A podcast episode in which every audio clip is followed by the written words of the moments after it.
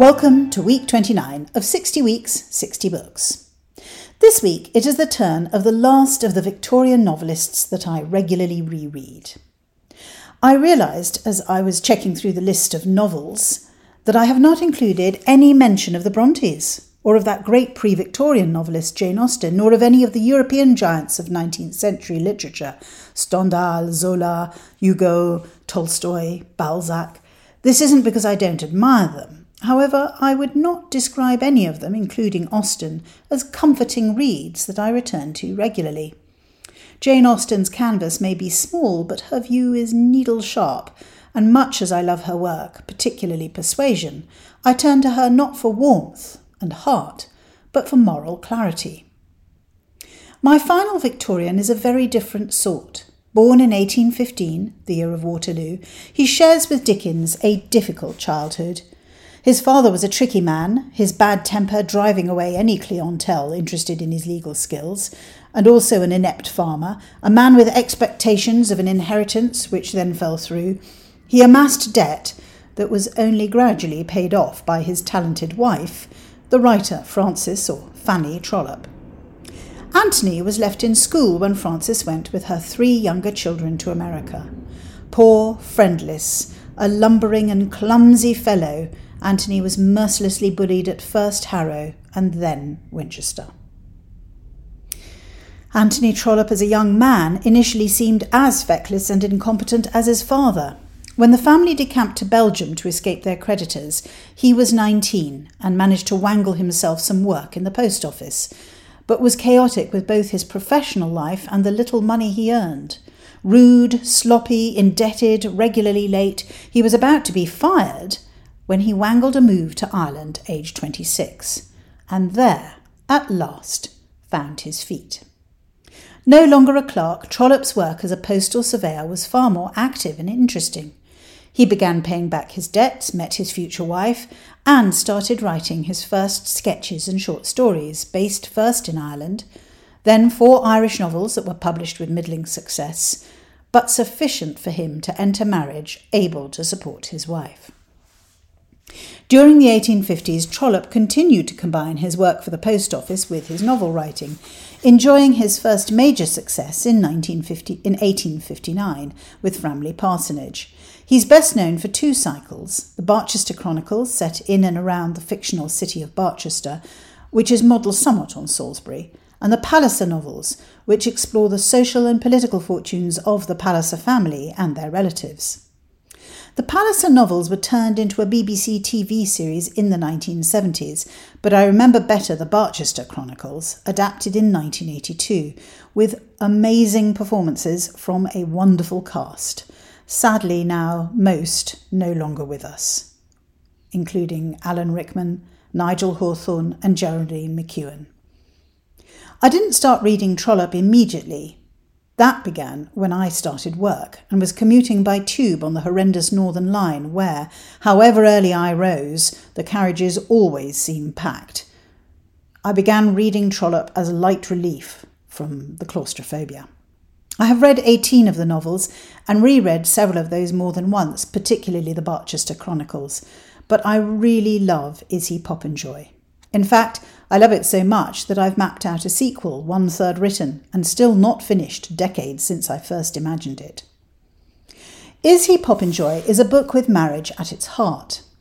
Arguably, it is an anti romance, for romantic novels must end with at least one marriage, restoring order after social upheaval, and the happy ever after remains a mirage shimmering off stage. But here, the marriages take place early, and Trollope examines several the central match is between Mary Lovelace, the pretty, intelligent, and above all wealthy daughter of Dean Lovelace, and George Germain, the dull younger brother of the Marquis of Brotherton. Then there is the marriage made by the woman that George Germain thinks he actually loves, the serpentine Adelaide Houghton, who encoils him in a flirtation that opens the way for Mary herself to form friendships with a range of feminists and the attractive Captain Jack de Baron. Jack de Baron himself is trying his best to avoid marriage with Miss Augusta Mildmay. Then there is the marriage that sets the whole society of the book by its ears The union between the Marquis of Brotherton, a louche, cruel narcissist, and a silent Italian woman who may or may not be a countess and indeed may or may not be a legitimate wife. The Marchioness Caterina Luigi bears a son, a sickly child tainted by the nameless condition suffered by both his parents, which could be syphilis, although that, naturally in a 19th century novel, is never spelled out. None of these marriages are particularly satisfactory or romantic. Mary and George's marriage is transactional. She is rich and he is of noble birth. Mary herself is not particularly interested in George's family background, but her father is very happy to see his daughter married into the aristocracy. Adelaide marries Houghton, a friend of her father's, wealthy, and apparently amused by his vivacious, seductive wife, complacent and almost proud of her wiles. As for Brotherton, he marries, or claims to be married, primarily to cut George out. Brotherton views his younger brother as a dull stick, his mother, the Dowager Marchioness, and his spinster sisters as tedious creatures, and wishes to upset them all as far as his natural indolence will allow. George, his mother, and sisters have all been living at Manor Cross, the Brotherton country seat, caring for it, managing the land, looking after the tenants. When Brotherton returns from Italy with his wife and sickly baby, he makes it plain that they can no longer call Manor Cross their home. Spiteful, vicious, and unkind, unhappy because he does not particularly wish to be in England, he is quite determined to make his family similarly unhappy. Is He Popenjoy intrigued me from the start because nearly all the women are individual, wayward, and determined. Mary, the primary protagonist, initially seems insipid, but rebels, first against her snooty, self denying sisters in law, who scold her when she suggests that rather than spend her time making petticoats for the poor, she pay someone to sew these and then donates the petticoats, thus saving her time and ensuring the poor, whoever they may be, receive better quality, quality petticoats, since sewing is not her forte. Then she rebels against her husband, who, hypocritically, seeks to defend his friendship with Adelaide Houghton, whilst condemning Mary's rather more innocent interaction with Jack De Baron. Adelaide herself is a grand character. She is a blatant gold digger. She does not love George Germain and would never consider marriage with him, but she basks in his admiration. It is a testament to Mary's grit that she fights back when Adelaide seeks to patronize her and steal the attention of her husband. Then there is Houghton's sister, a wealthy single woman in her forties, quite determined to maintain her independence, whilst enjoying the courtships and amours of the young people around her, along with her friend Mrs. Montacute Jones, always trying to bring couples together. Trollope's travels exposed him to all sorts of characters, but it is clear from his writing that he had a keen eye not simply for different personalities and types, but also for the variety of ways in which we humans react and interact. After Dickens's cloying young women and George Eliot's virtuous and noble heroines, Trollope's clear eyed, amused tone, his delineation of human foibles, and gift for plausible dialogue are all a joy. This book embodies the Trollope technique there is some sense of place, but Brotherton could be any middling cathedral city from Lincoln to Worcester to Lichfield. London is a backdrop to conversations and meetings which move the plot on. Much is revealed through dialogue and chit chat, and what really matters is the impact of one's person words on another.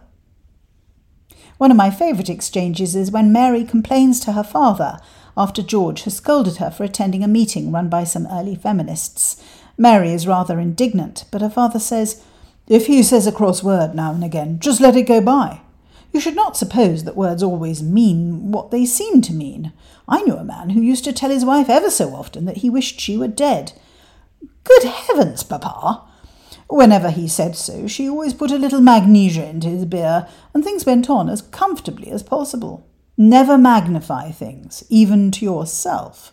I don't suppose Lord George wants magnesia as yet, but you will understand what I mean. The central question of the title, Is He Popenjoy, is a reference to the sickly infant the Marquis and Marchioness bring to Brotherton.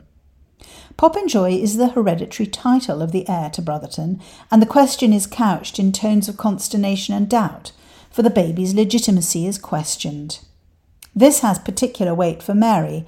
If the baby is not legitimate, but recognised as such by the Marquis, then she and George must make their way in the world on their own terms.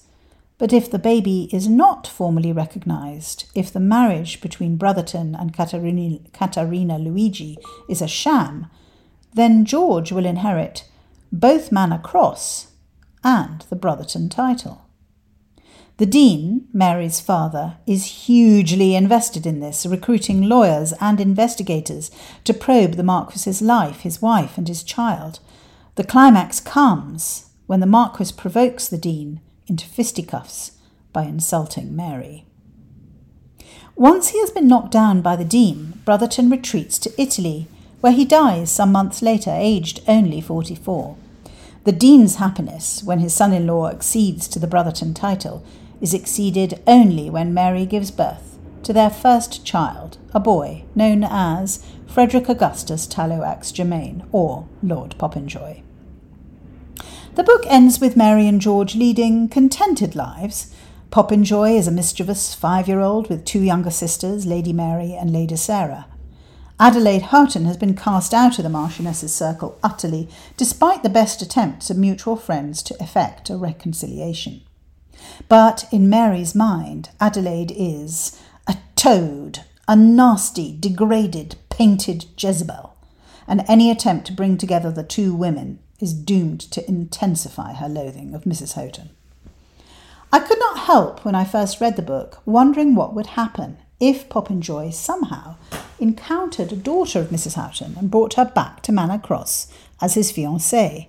I wrote about eight chapters of how they might have met, how they might have fallen in love, and how Adelaide Houghton's daughter might have been received by the implacable Mary, and in various moves managed to misplace the half finished manuscript.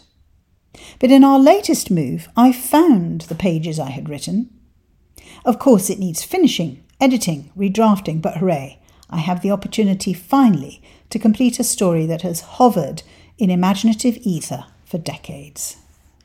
Join me next week for the halfway mark of these podcasts, in which I'll be taking a look at Tom Stoppard's best play, the exquisite tragicomedy Arcadia.